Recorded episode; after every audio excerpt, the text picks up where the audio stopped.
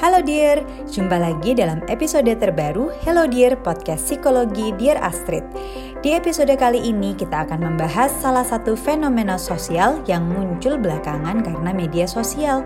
Fenomena fake rich alias berusaha tampil lebih kaya dari sebenarnya. Apa sih tanda-tandanya ketika seseorang itu mengalami atau melakukannya? Apa bahayanya bagi kesehatan mental dan finansialnya? Dan yang terpenting, bagaimana seseorang bisa mengatasi kondisi ini? Yuk dengarkan pemaparan dari Pak Dewantara pada episode kali ini.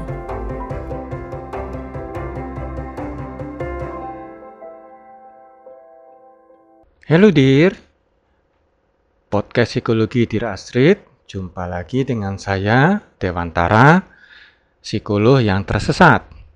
Nah, Kali ini kita akan membahas lanjutan tentang financial distress. Dalam podcast terdahulu, kita sudah mulai mengetahui apa itu financial distress, tapi ini saya ulangi lagi agar kita tetap terkoneksi ya. Jadi, yang disebut financial distress itu adalah suatu kondisi di mana suatu perusahaan atau individu tidak dapat menghasilkan pendapatan atau tidak punya pendapatan yang cukup untuk memenuhi atau membayar kewajiban finansialnya.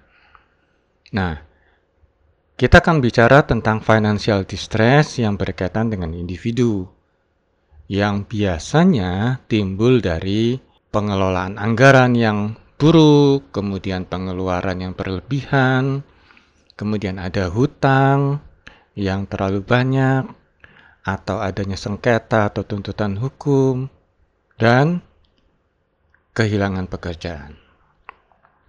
Nah, dalam podcast yang terdahulu kita sudah membahas tentang satu perilaku yang bisa mengakibatkan financial distress atau kesulitan keuangan. Ini kalau bahasa Indonesianya, yaitu perilaku atau disebut toxic behavior ya, yang pada umumnya terjadi pada kaum atau rekan muda yang berusia antara 20 sampai 30 35 tahun lah. Kurang lebih seperti itu. Nah, kali ini kita akan membahas perilaku yang lain yang kita sebut sebagai fake rich. Kalau di Indonesia kan disebut sebagai kaya palsu atau bergaya palsu. Nah, perilaku ini bisa saja terjadi pada setiap segmen usia, tetapi memang yang paling banyak terjadi pada rentang usia 25 sampai 40, 45, 50 tahun lah. Ini adalah suatu seg, uh, suatu perilaku yang terjadi pada mereka yang sudah memiliki pendapatan atau bisa menghasilkan uang dan kemudian mem mempertunjukkan perilaku yang uh, nantinya bisa mengakibatkan financial distress. Pada intinya, financial distress atau fake rich ini adalah suatu pengeluaran yang lebih besar dibandingkan dengan pendapatan. Bisa juga karena mereka tidak mampu mengelola anggaran yang buruk, sorry, tidak mampu mengelola anggaran, kemudian memang pengeluaran yang berlebihan, dan ini bisa berakibat pada hutang yang nantinya bisa bertambah atau menumpuk. Dan yang pasti ini akan berlangsung dalam waktu yang lama. Jadi bukan hanya dalam periode 1-2 bulan tetapi bisa berbulan-bulan atau bahkan bertahun-tahun sehingga benar-benar dapat mengakibatkan kesulitan keuangan. nah, kita akan mencoba melihat seperti apa sih tanda-tanda seseorang yang disebut sebagai fake rich. Nah, yang pertama adalah orang tersebut selalu berbicara tentang uang dan dirinya. Sebagian besar topik pembicaraan yang disampaikan oleh orang tersebut atau diperbincangkan bersama rekannya adalah tentang uang. Bagaimana dia punya uang, bagaimana dia membelanjakan, bagaimana barangnya, dan lain-lain. Kemudian mungkin juga tampilan pada saat uh, mempertontonkan barang, dan dalam periode seperti sekarang, sosial media akan menjadi jauh lebih menunjang. Ada satu tampilan atau satu penampakan bahwa, wih, orang ini kaya ya. Padahal, jika kita menelusur, belum tentu dia benar-benar kaya. Nah, tanda yang kedua dari orang yang fake rich selalu fokus pada benda atau barang yang dibeli atau yang dipunyai. Mereka kadang-kadang tidak memahami atau peduli tentang harga suatu barang ataupun fungsi barang tersebut. Tetapi orientasinya pada merek atau brand. Pada brand yang punya nominal atau memang berharga cukup mahal. Nah, ini kita melihat bahwa ada kelemahan pada S. S keempat yaitu tentang spending. Bisa jadi spending yang dikeluarkan oleh orang tersebut jauh lebih besar daripada yang ideal.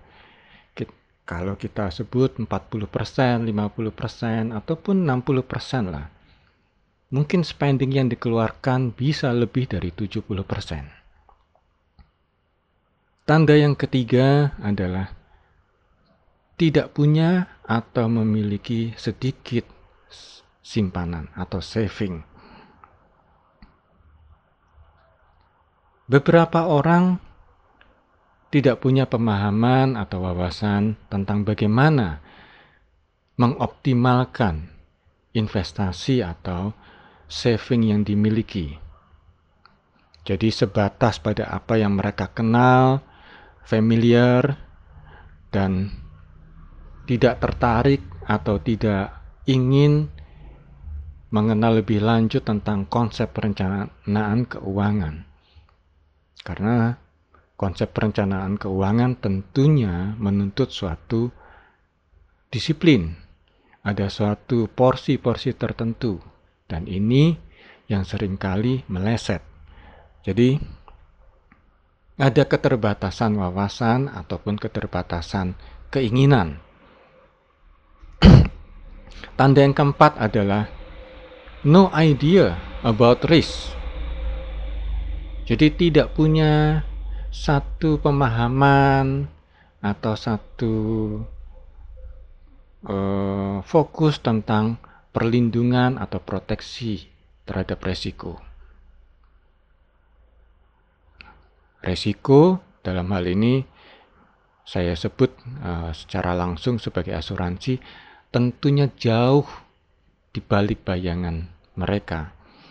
Karena perlindungan resiko tentunya adalah saat kita mengeluarkan sejumlah dana kita dan itu bukan sesuatu yang tampak nyata. Resiko terjadi bisa sewaktu-waktu dan proteksi berjalan saat resiko terjadi. Saat kondisi normal tentunya tidak ada pengembalian ataupun manfaat yang kita terima. Jadi ini jauh dari bayangan mereka. Dan yang tanda kelima adalah no attention for charity. Nah, jadi suatu donasi, sumbangan, zakat, persepuluhan mungkin pernah dilakukan, tetapi bukan sesuatu yang menjadi catatan penting bagi mereka. Karena fokusnya memang pada itself, not the others. Nah, ini adalah tanda-tanda dari fake rich. Nah, bagaimana dengan perilakunya yang tampak nyata? Kita melihat bahwa salah satu perilaku yang bisa terjadi adalah memiliki kartu kredit ataupun malah punya akun kredit tanpa agunan. Saya pernah memiliki seorang teman yang kartu kreditnya banyak banget, lebih dari lima. Tetapi limitnya kecil-kecil. Mungkin cuma 3, 5, nggak sampai 10 juta. Nah, tetapi yang ditampilkan adalah bagaimana memiliki sebanyak mungkin kartu kredit. Persepsi orang, wah kaya, karena bank bisa memberikan kartu kredit tentunya karena orang tersebut punya jaminan kekayaan. Atau bank melihatnya sebagai seseorang yang punya kredibilitas.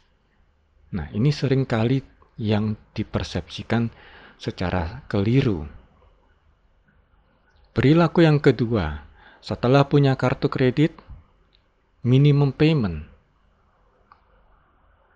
Maka jumlah tagihan akan semakin besar, istilahnya menggulung, sampai pada suatu titik tidak bisa tertangani lagi. Dengan semakin banyak kartu kredit, maka semakin besar pula resiko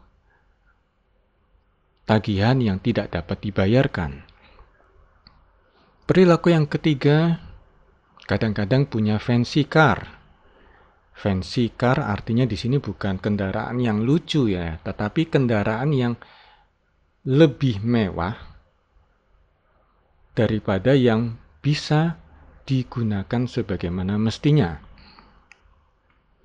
Dalam arti, misalkan untuk transportasi secara normal, mungkin dia orang tersebut cukup membeli kisaran mobil yang atau kendaraan yang eh, antara 150 jutaan tetapi mungkin karena ingin tampil lebih bergaya maka dia memaksakan untuk membeli mobil dengan kisaran 200 jutaan seperti itulah.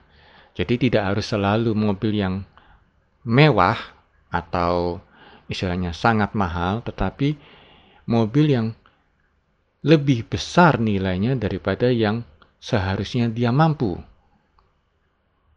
Nah, kadang-kadang ini juga ditandai dengan perilaku kepemilikan motor. Motor sport dibandingkan dengan kendaraan motor pada umumnya yang metik ataupun bebek.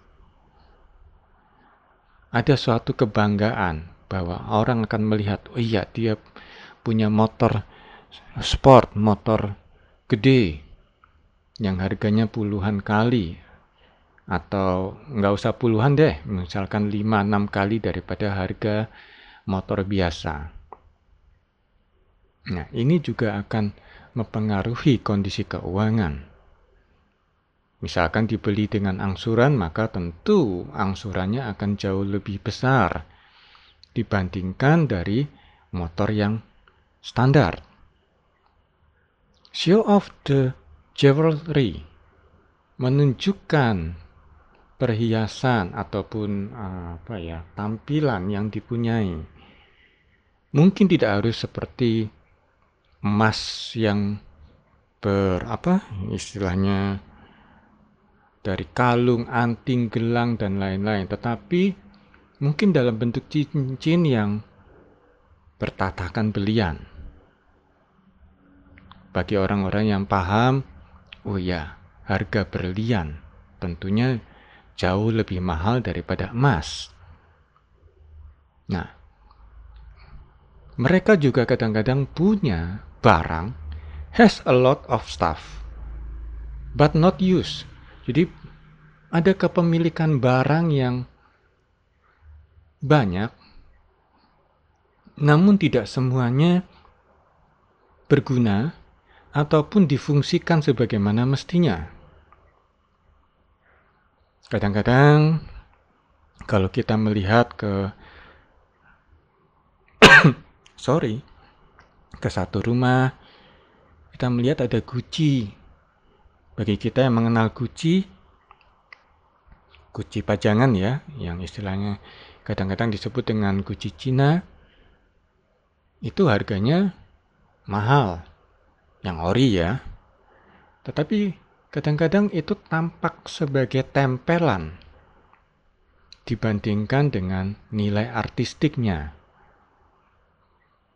Nah, perilaku yang terakhirlah yang paling sering menjadi muara dari semuanya itu adalah memiliki lebih banyak tagihan dibandingkan pendapatan ataupun uang yang dimiliki. Jika Anda mengetahui atau mengenal ternyata ada orang yang datang ke rumahnya menagih bla bla bla atau kemudian ada mendengar rumor tentang uh, ikut suatu arisan atau pinjaman online maka bisa saja terjadi bahwa pengeluarannya lebih besar daripada pemasukan. Tidak selalu itu terjadi karena keinginan.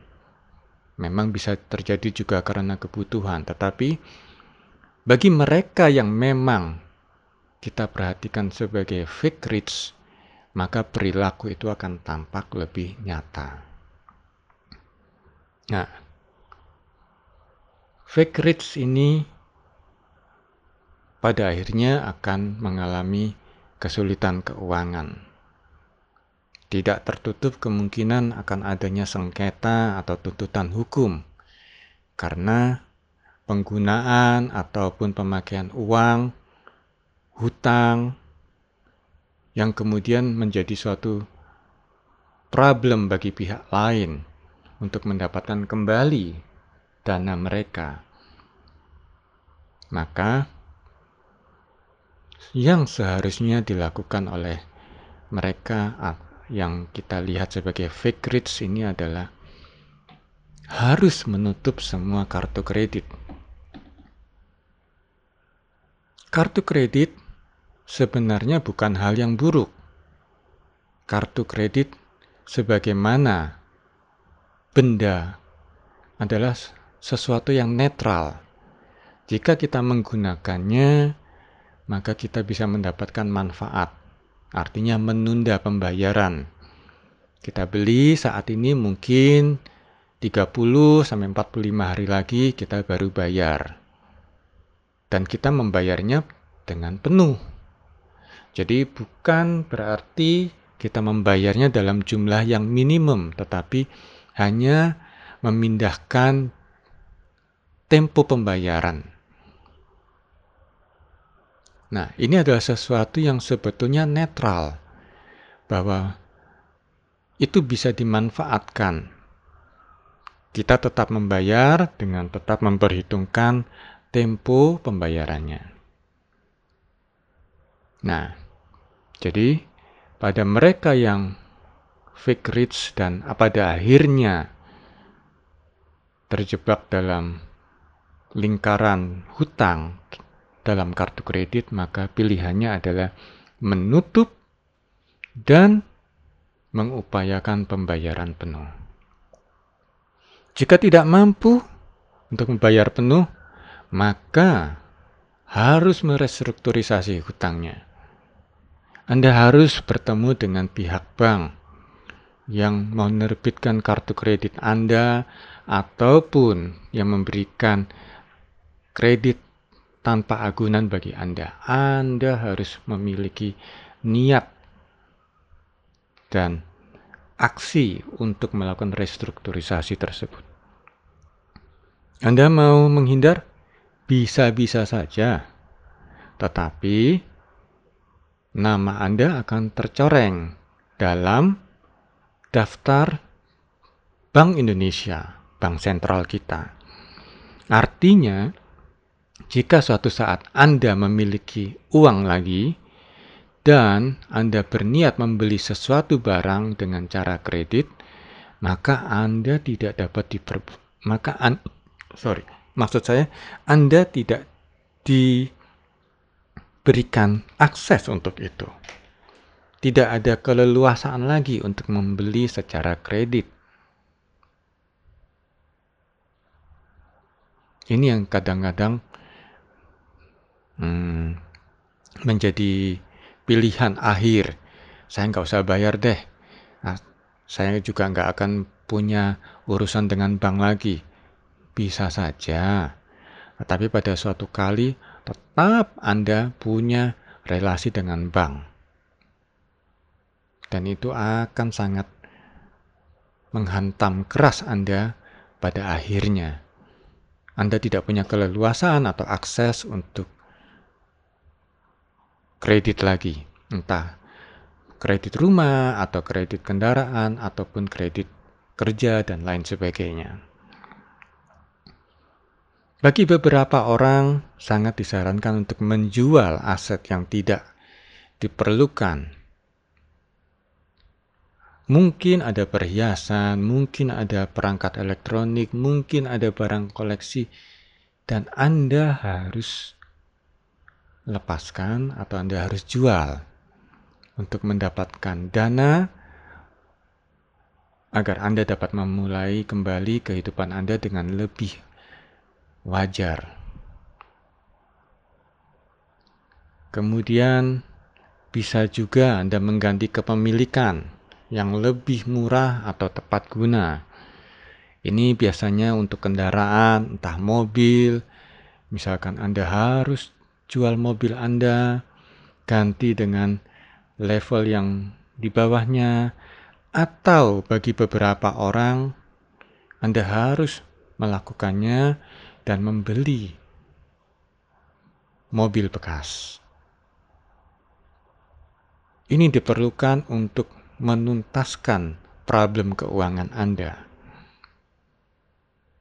Atau mengganti gadget dari yang semula harganya di atas 10 juta atau belasan juta, Anda harus ganti dengan yang harganya mungkin 2 sampai 3 juta.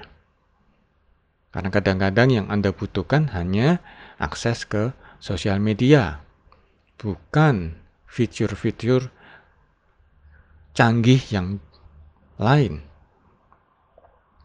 Nah,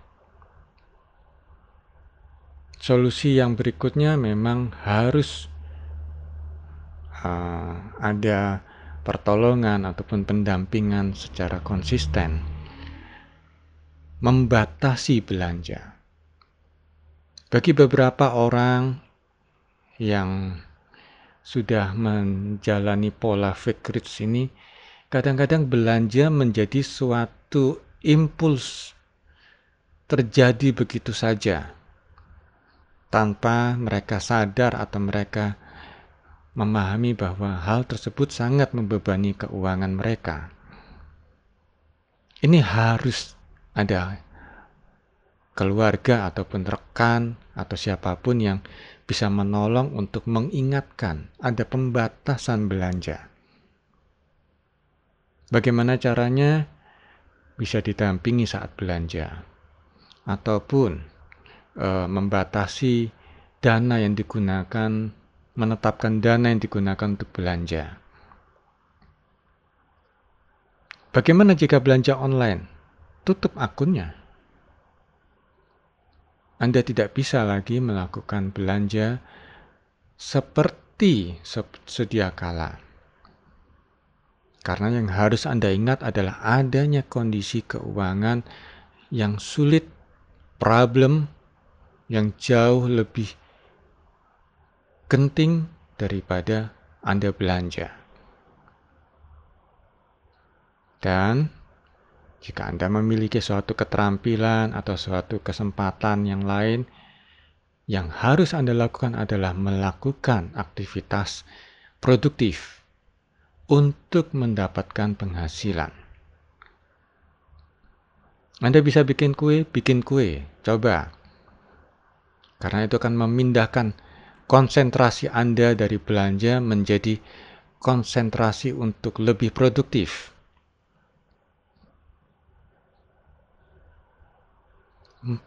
banyak yang bisa dilakukan. Anda misalkan sudah mengenal brand kecantikan atau perawatan diri, mungkin Anda bisa turut bergabung dalam jaringan kerja mereka. Ada beberapa alternatif lainnya, tetapi pada intinya adalah melakukan aktivitas yang produktif dibandingkan perilaku konsumtif.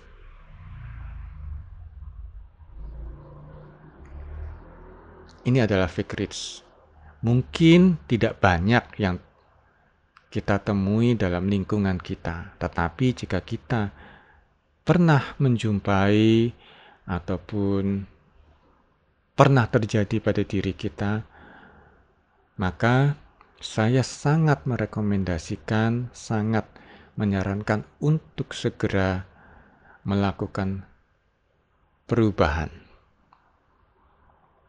Perubahan tidak tidak selalu gampang, tetapi sangat diperlukan agar kondisi keuangan Anda menjadi sehat kembali.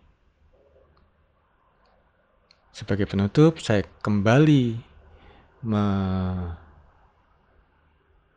menyebut apa ya istilahnya quote dari Robert Kiyosaki yang memang powerful ya bagi saya Financial freedom is a mental, emotional, and educational process. Kebebasan keuangan adalah suatu proses dari tiga hal: mental, emosional, dan pendidikan, edukasi. Inilah yang harus Anda camkan dalam prinsip keuangan Anda. Saya Dewantara untuk Hello Dear Podcast Psikologi Dear Astrid.